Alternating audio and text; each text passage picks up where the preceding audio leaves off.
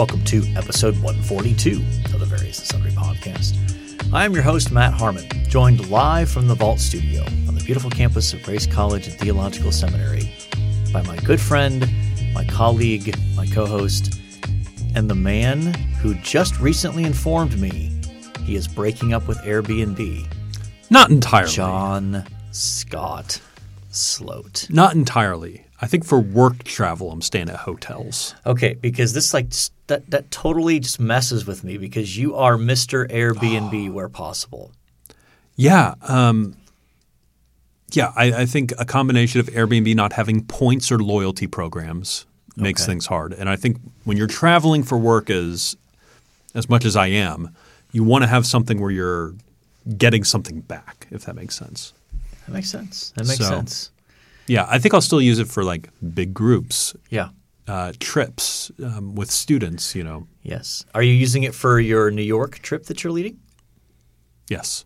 Okay. We have to get a quorum before we can start booking places. But yeah, we've picked out a couple. Yeah, I've been eagerly booking for my London and Brussels trip. Yeah. So I feel pretty good about the places we've got. So that's nice. Our introduction to the show last week caused a bit of a stir on social media. I still don't get it. I opened up – I think I tweeted this. I opened up Twitter and saw like, I have 14 notifications and found out people were losing their minds. Yeah. I when you deviate from the norm, it just shows our faithful, consistent listeners are relying upon us in a – whirlwind culture where everything is changing and there's no fixed security. We have people relying on us for a measure of stability in their lives. Yep. We had one listener tell us we're going to get canceled. That was text to me at one point. Yeah. Yes. So the Farmer's Almanac, I think, was invoked at some point as well. It was an admittedly weird episode. In some and our struggles with talking about a one-armed pitcher and how to refer to that and just at a loss. Well, if you would like to join in sending us your thoughts, you can connect with us a variety of different ways. We are on Twitter at V&S Pod. Email the show variousandsundrypodcast@gmail.com. We'd love for you to subscribe to our show on whatever platform you are accessing us and leave us a 5-star rating and a review. We're also on Facebook, sort of. Again, it's a little glitchy, a little wonky with figuring that out with things. Yeah. And we are on YouTube. But we appreciate you getting in touch with us and giving us your thoughts, even if we can't always get back to you. But we do appreciate it. All right, John, let's talk some sports. What do you want to start with? It feels like we could go a lot of different ways. Why don't we start with college football and go from there? Start with the earliest and go to the latest. Okay, yeah, we can do that. So, the place to start is Ohio State dismantling the Toledo Rockets 77-21. Yeah. That's seems a like lot the, of points. Seems like the offense figured it out. I think they figured some things out. Well, they finally got their best receiver back, their Jackson Smith-Njigba. He didn't play a ton, but he played some. And they also got one of their other injured wide receivers back. But they're just ridiculously loaded at wide receiver. It'll be interesting to see. They play Wisconsin next week. That should be a little bit more of a challenge than Toledo put up against them. And did you see Appalachian State won on a Hail Mary? I saw that they won, and I saw that it was in dramatic fashion. Who did they beat? Troy, okay. Which, until I Googled it, I did not realize that's a school somewhere in Alabama. Oh, it's in Alabama. I was going to say North Carolina. Yeah, it's somewhere in Alabama. So.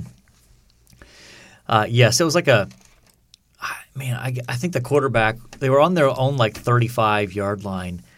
And so the ball came down around the 5-yard line. Ball got ricocheted into the hands of an App State player, and he ran it in from the 5-yard line for the game winner. So nice.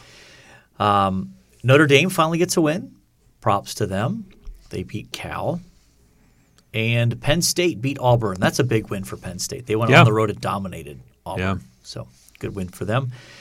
I think that's about it in terms of big, prominent games in the world of college football. So let's get to the NFL, John. Yes. Matthew. You're going to get it. It was a wonderful, wonderful NFL weekend. Okay. Explain why. The Jets came to life, particularly in the fourth quarter of that game against the Browns. Yes. So, I mean, we were down 17-30 with 2 minutes left. Yeah. And came back to win it in regulation. Okay. It was pretty great. Joe Flacco throws for over 300 yards and 4 touchdowns. And your boy, Garrett Wilson. He's pretty good, isn't he? Let me get the numbers right. 8 receptions for 102 yards and 2 touchdowns. He's pretty good. That's a good day. That's a great day, yeah. I mean, the Jets' offense was clicking. I thought the Browns' defense was better than that. Yeah, I don't know. I thought the Jets' defense was better than giving up 30 points to the Browns' offense, but I thought the Browns' defense was better than that.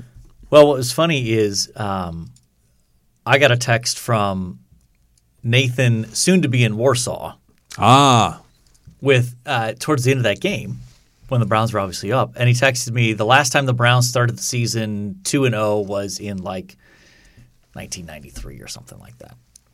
And so I was watching another game, wasn't paying attention, and just thought, oh, okay, so that game must have gone final, and the Browns won. And then my son Jake tells me a couple minutes later, the Jets just scored, and they're an extra point away from winning, basically. With like 12 seconds left. Yeah. Oh, okay. Well, part of the issue for the Browns is Nick Chubb, Chubb scored a touchdown maybe when he shouldn't have, and there would have been an opportunity to get the first down, take a knee, and run the clock out. And run the clock out at like the 2 or 3 yard line, and he ran it into the end zone. Jets got the ball, went down the field, scored a touchdown very quickly, and then recovered the onside kick, and then scored a touchdown and kicked the extra point. Yeah, it is difficult to get a player to not score that touchdown, though. Yep. And 99% of the time, it really doesn't matter. Yeah. You know, it's like, of course, you want to put points on the board. Yeah. But who knows that there's going to be a blown coverage and the Jets are going to score a 60-yard touchdown on like the third play of that series. Yeah. And then get the onside kick and then go on to score another touchdown. Yeah. Yeah. You just can't see that coming. No. To Garrett Wilson, by the way. Garrett Wilson got that final touchdown. Yeah. On a slant across the middle. He looked great. He's good. Well, and it was one of the criticisms on Twitter is like, why is Garrett Wilson not in the game against the Ravens, game one?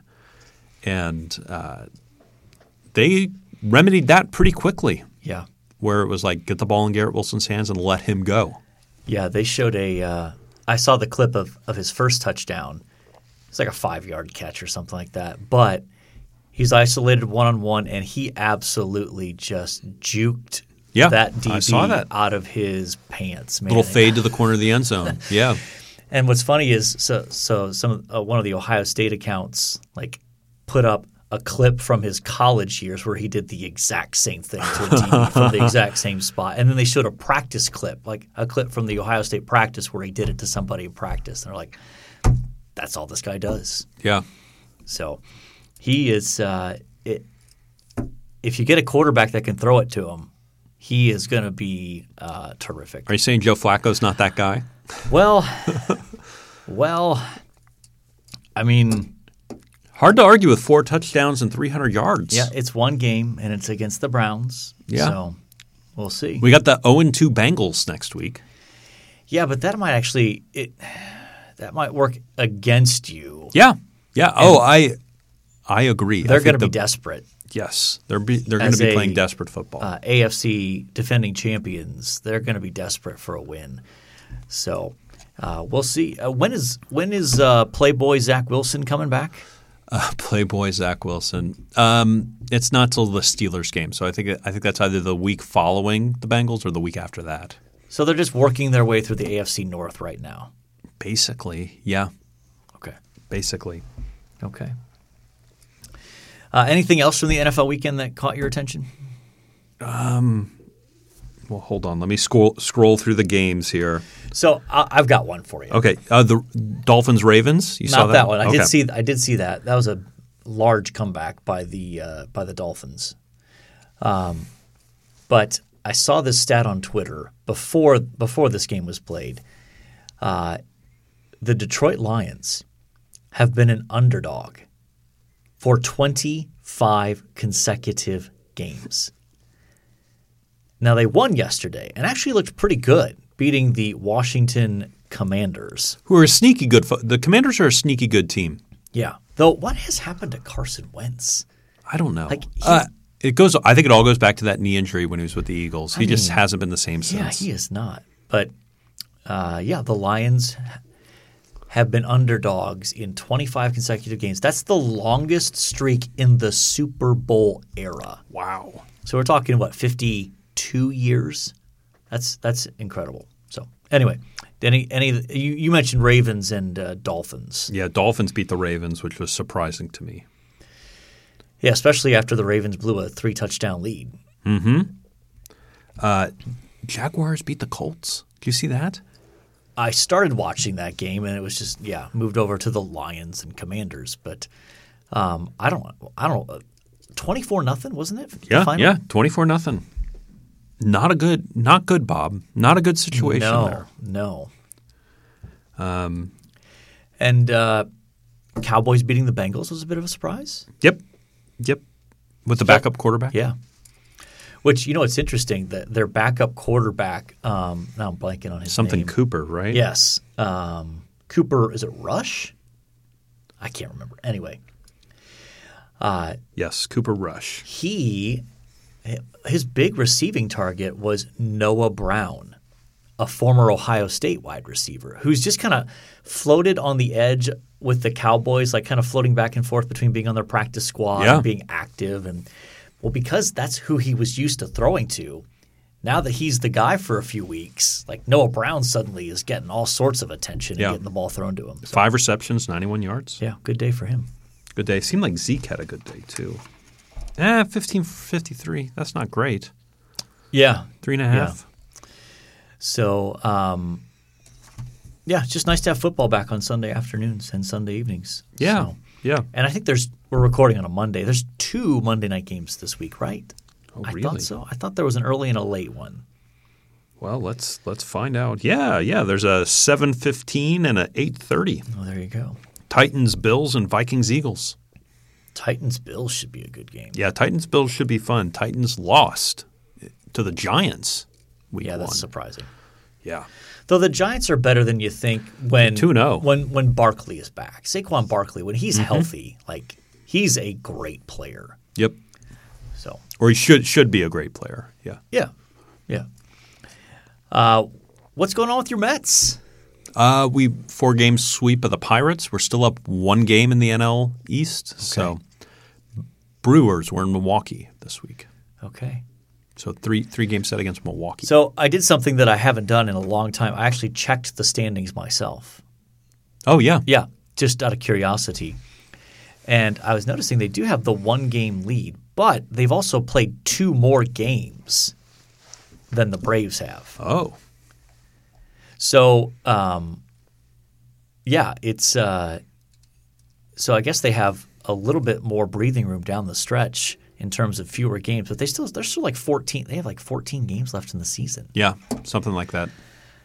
I thought the season would be over at the end of September. I think it now bleed into October. Oh well, because they had the strike. Exactly. So are they going exactly. like a week later to kind of? Yeah, they're going a week late. Okay, that's what confused me. Yep. So how are we feeling about our chances here to hang on to the division?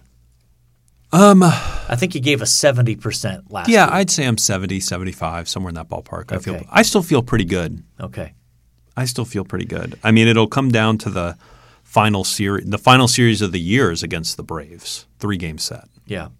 That'll be the decider. Yeah.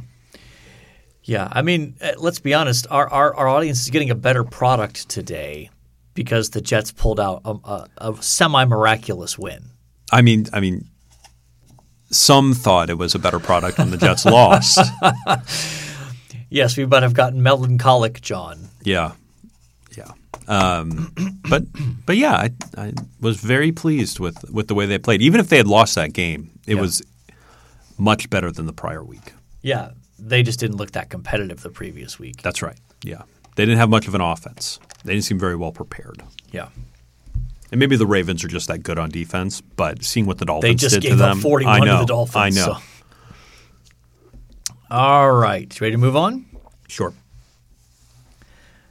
So today we are continuing our series. It's actually our last installment in a 4-part series on different kinds of theology.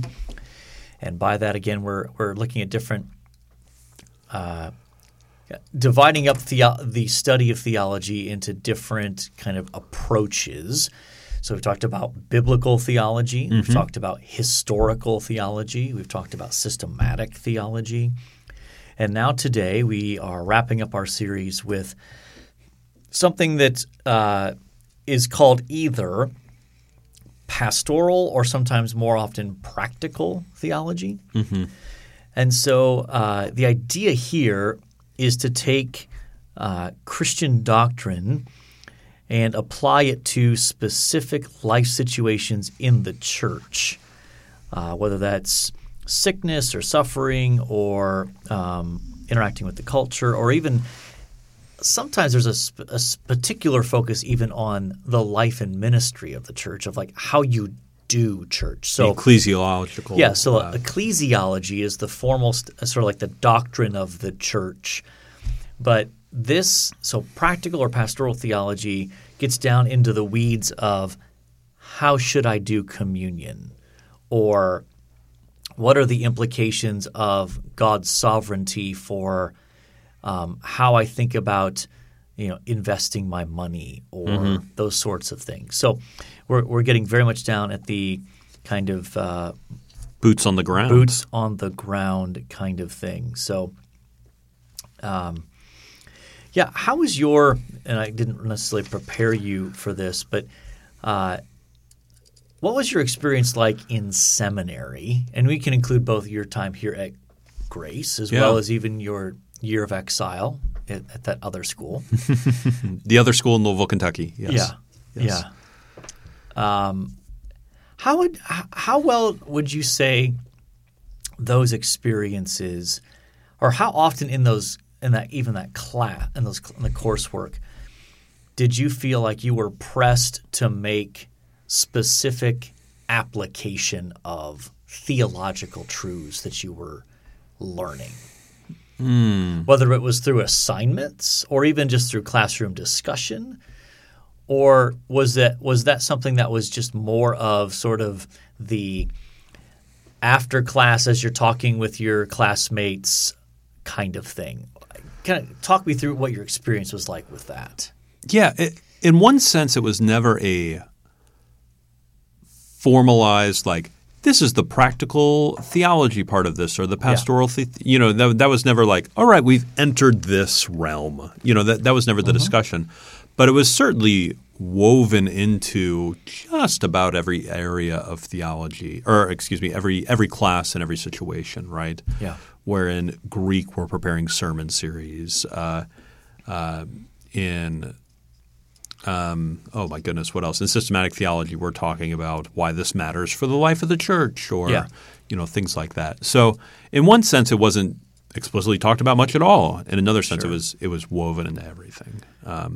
So and I think that's probably where it belongs, right? It's sort of woven into everything, and seeing everything as sort of interconnected and infecting the life mm-hmm. of the church and how it thinks and functions and stuff like that. Yeah. So.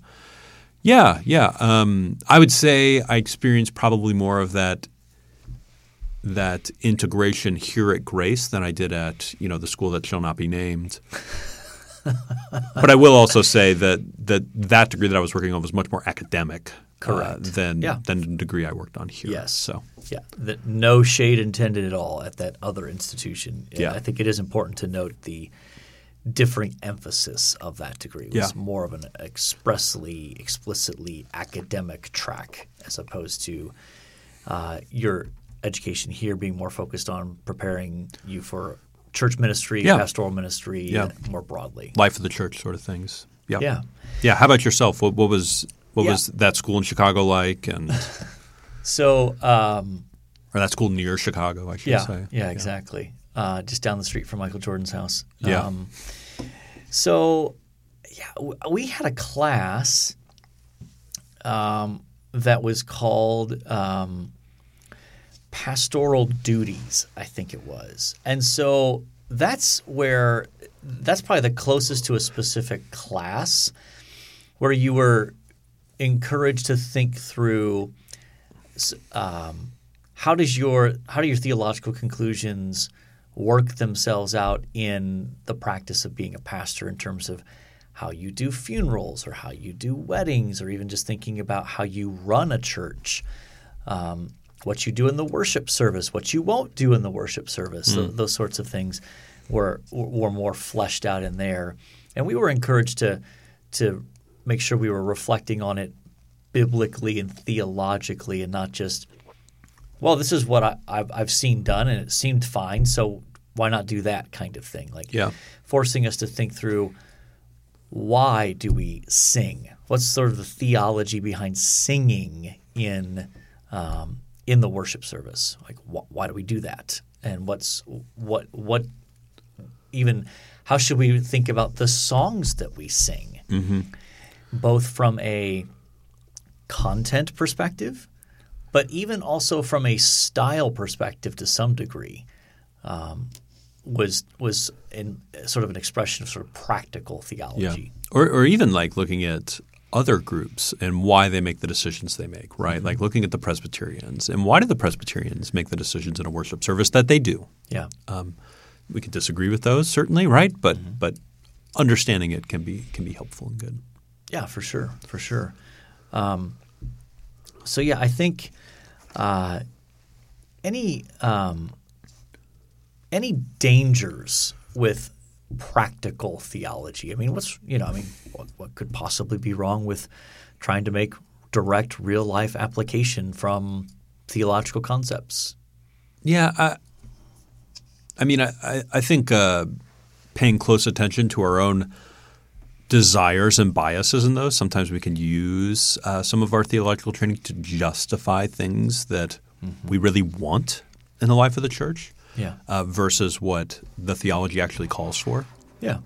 So I think that's one potential danger, but that probably has more to do with human sin, right, than the theology itself. Sure. What do you think of? I think that now look, it is a right and good instinct and practice to want to say, how do we directly apply these theological truths? That's a good, instinctive, right desire.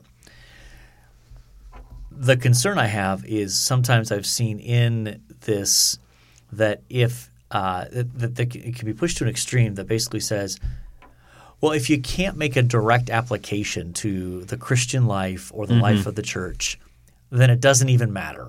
Like any sure. area of theology that you can't make this like immediate direct, therefore I should do this in my life or therefore I should not do this in the church. Yeah. If you can't make that straight line, then that's just sort of academic, kind of largely pointless theology, as if the ultimate measuring stick of the value of theology is, can I make a direct application of this? Sure.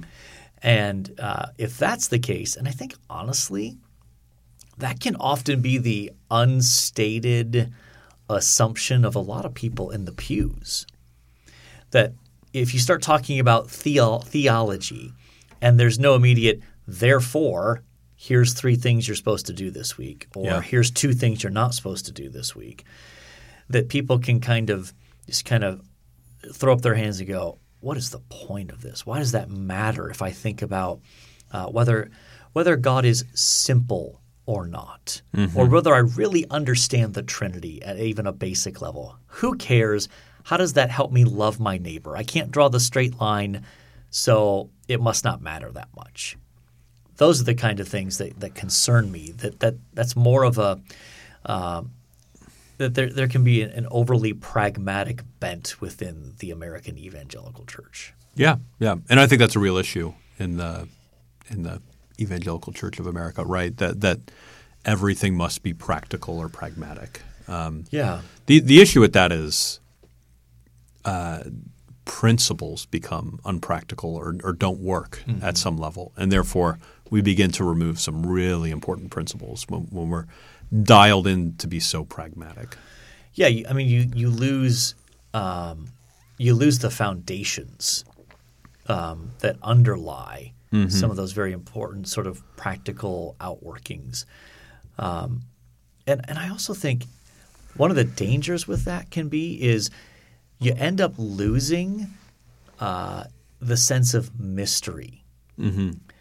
and I think this is more true of those who are younger than me, I think. So we're talking like millennials and Gen Z. That's one of the things that I think has disillusioned a large portion of those generations with the church, is there can be such a focus on the pragmatic that the sense of awe and wonder and mystery is mm-hmm. gone. And part of the way I think you create a sense of mystery is by – diving into the deeper ends of theology and being able to say, isn't this amazing that we can't fully wrap our minds around this, but this is who God is? And that provokes worship and wonder, not a sense of, well, I can't rationally put it all together, therefore I guess I'm done. You know, I'm out of mm-hmm. here. I think sometimes in the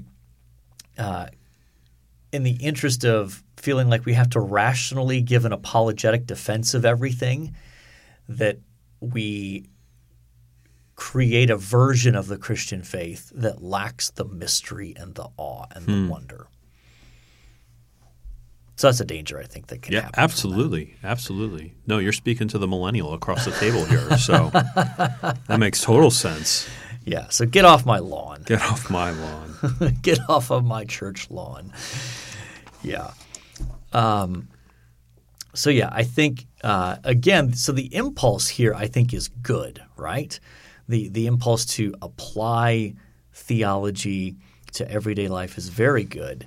I just want to push back against the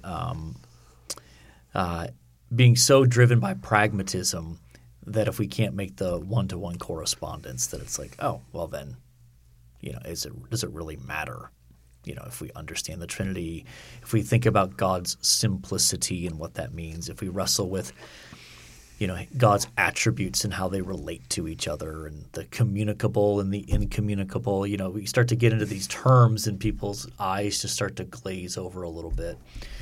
But I think if you talk about theology in the right ways, even people who aren't necessarily naturally inclined to that, it can help stir a sense of worship and mm-hmm. awe if you do it right. Yeah. So. Absolutely. Let's see. Anything else on this whole area of practical theology, pastoral theology?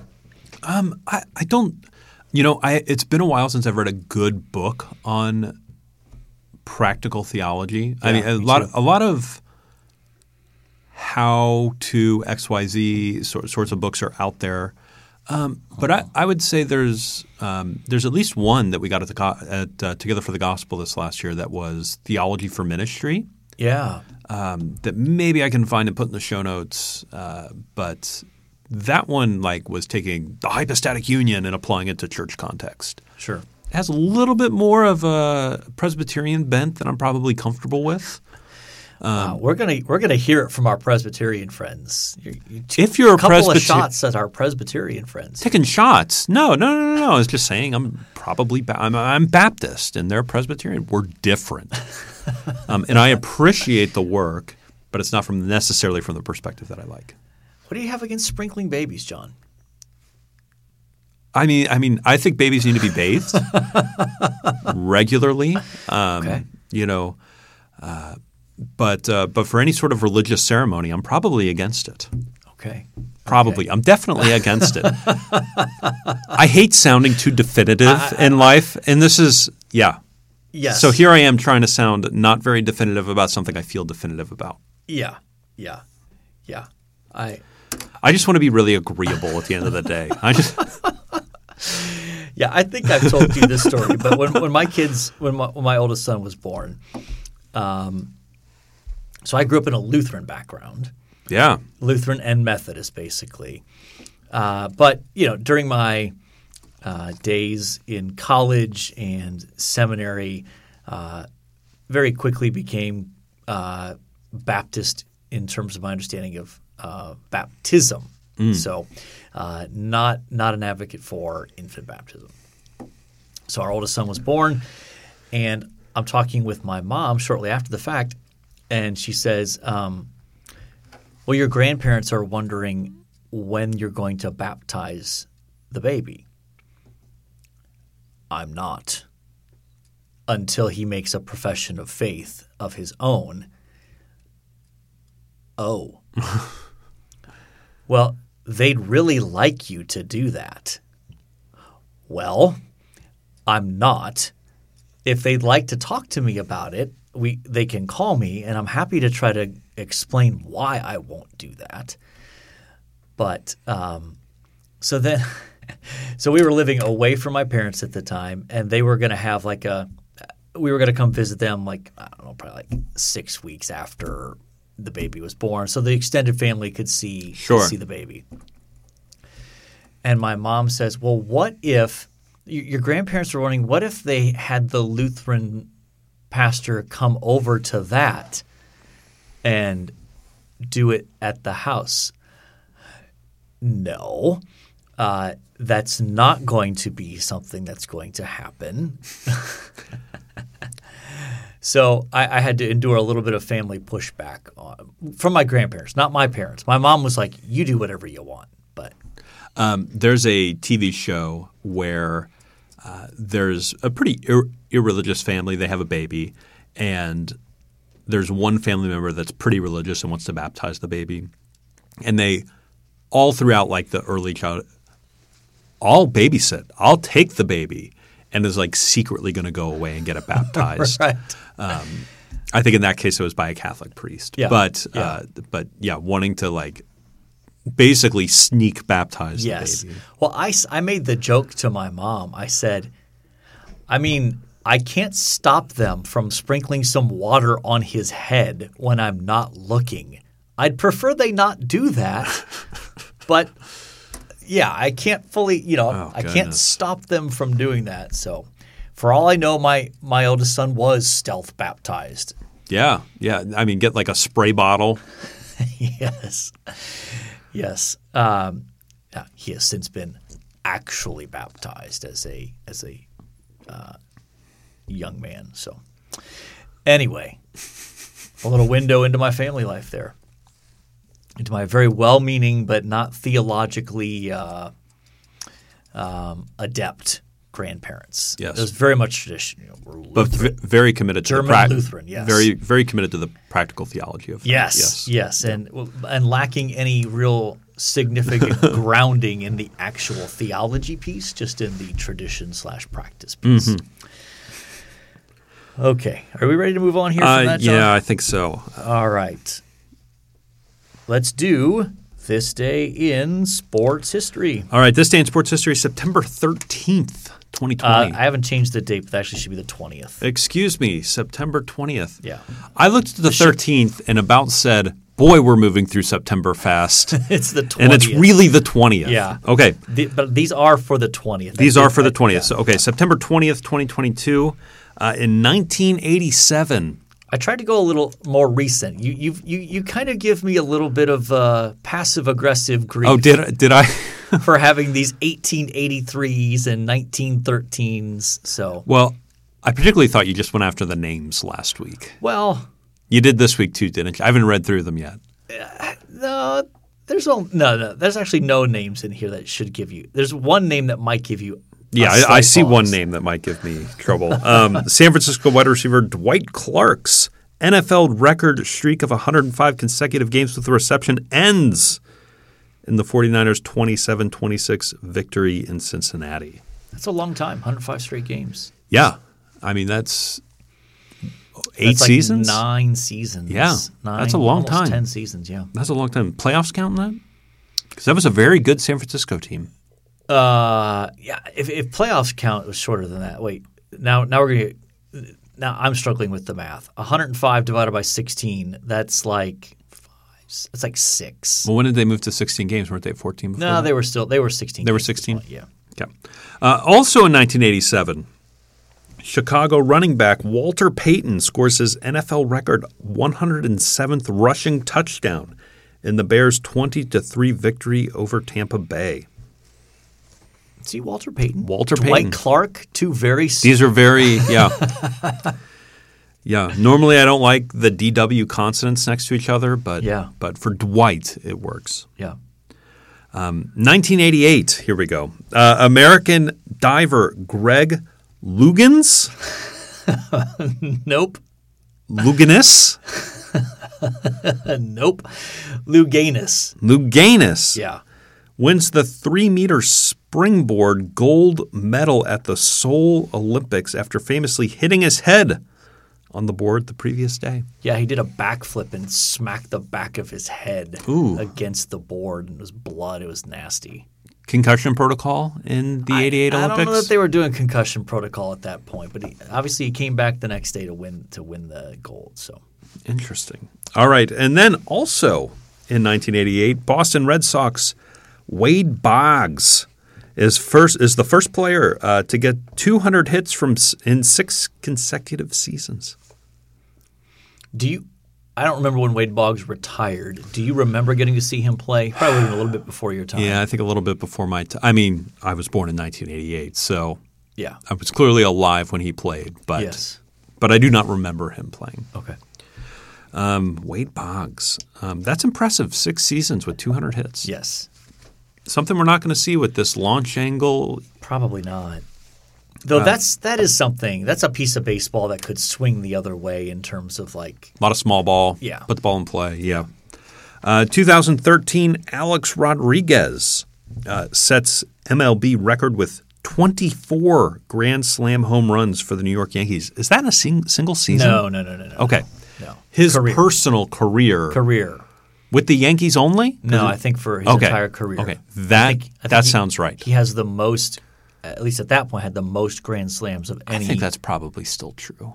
That's my guess. I think that's probably. I mean, 2013 was only 9 years ago. Yeah. I'm so glad he didn't buy the Mets. Do you remember when him and his fiancee J-Lo were about to buy the Mets? I do, yes. Could you imagine if they got the Mets and then broke up the way they did? What would have happened to the beloved New York Mets? Oh, my goodness. Would have been quite the soap opera. Who would have gotten it, J-Lo or A-Rod? Can you imagine how many papers that would have sold in New York? Oh, my goodness. They might have gotten married. They might have to, you know. Yeah. Okay, who are you going to go with? I know you're not going to go with A-Rod. I'm not going to go with A-Rod. Yeah.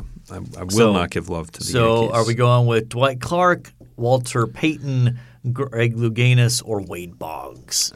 Or as you said, Boggs. Bags. I kind of like – I'm between Wade Boggs – I mean 6 seasons with 200 hits. I don't like that Dwight Clark ended his. That feels like a negative. Yeah. Walter Payton – is impressive, 107 touchdowns. So I'm between Walter Payton and Wade Boggs. Okay. Let's go Walter Payton. Let's go Sweetness there. That was his nickname. Did you know that? Yeah, Sweetness. Okay. Yeah, absolutely. Yes. One thing you liked? One thing I liked. This weekend, this past Saturday, went with a friend. He's from Minnesota. And takes his kids every year to a Twins game in a different stadium. I drove with him and his kids to Cleveland, Ohio, and went to the game this weekend. Oh, to is that Jacobs? No, it was Progressive Field. Field. Yeah. Built in 94. Good stadium. That was a fun place to watch a game. Okay. We're way up high.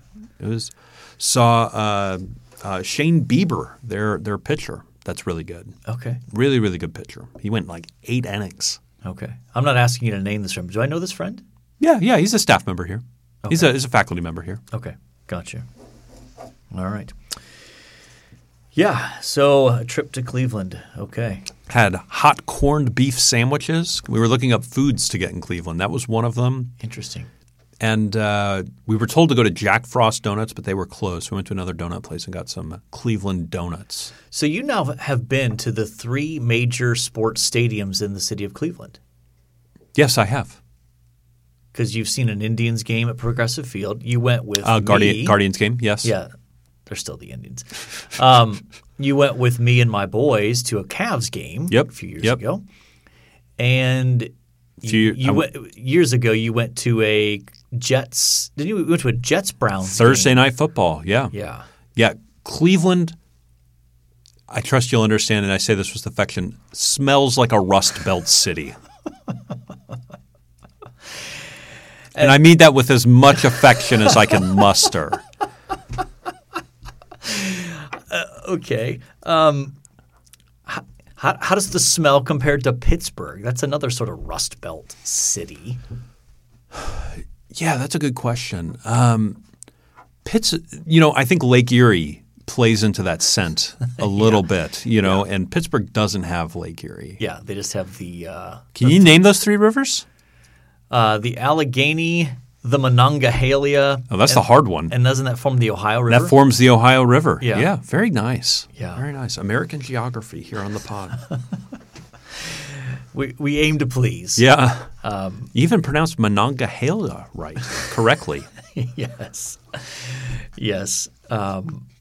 So for me, I also was on the road. I was in Chicago. Would you consider that a Rust Belt city? Yeah, it must be. Okay. It must be a Rust Belt city. Okay. Although it doesn't have the same feel as a Cleveland or a Milwaukee. Yeah. I think a Milwaukee is a Rust Belt city, but not necessarily Chicago. Yeah. I think that's true. I don't know why, but that's how I feel. Yeah. So I was in Chicago. So on Friday afternoon, I led a seminar for some pastors and some students in our Deploy program at one of our partner churches. And then the next morning, I taught in that church's theology track and did some Q&A and just had some really good interactions with their elders and pastors and some current Deploy students, some current Grace students in our Deploy program, as well as just members of the congregation. Got to see a pastor friend of mine who lives in the Chicago area. So nice. Yeah, it was a good trip. And just it's fun to get out and just see the different churches and just interact with really sweet, kind-hearted believers. Yeah, it just reopens your eyes to the breadth of the body of Christ. You go into a church that you don't know anybody really, and you just end up having very enjoyable conversations with fascinating individuals who love Jesus and have seen God do remarkable things in their life and are going through hard things but trust in the Lord and walking faithfully. It's just a great encouragement to my own personal faith in the midst of that. Yeah. All right. Well, we better wrap this up. You got to get on the road. I got to get on the road. I'm going to Cincinnati. Now, is that a Rust Belt city? I don't know. I was just thinking about that. I mean, I feel like or if we talk much more about this, we're going to have to put Rust Belt cities within the title of – or do a whole nother episode on Rust Belt cities. You know what city I've been to that's definitely Rust Belt? Duluth, Minnesota is definitely a Rust Belt city. Okay. But I don't know about Cincinnati. What about Buffalo? I've never been to Buffalo. Okay. I can't speak authoritatively about Buffalo. Right. Have you been to Buffalo? I have. Rust Belt? Yeah, I think so probably. Yeah? Yeah, I think so. It feels like it's got to be on a Great Lake and have some husk of former shipping yard feel to it. You know what I mean? Yeah. It has to have a heavy industry connection there probably, right? Yeah, yeah. Steel or things like that. So shipbuilding, you know, something. Yeah, yeah. So, yeah. How did we get here? I don't know, but that's why we call the podcast what we call it. We have talked about college football. Jets win. We've talked about practical theology. We have talked about Walter Payton. We've talked about Rust Belt cities like Cleveland and Chicago. So I think by definition, we have covered our various and sundry topics. And so all that's left to say is until next time, the Lord bless you all real good. Later.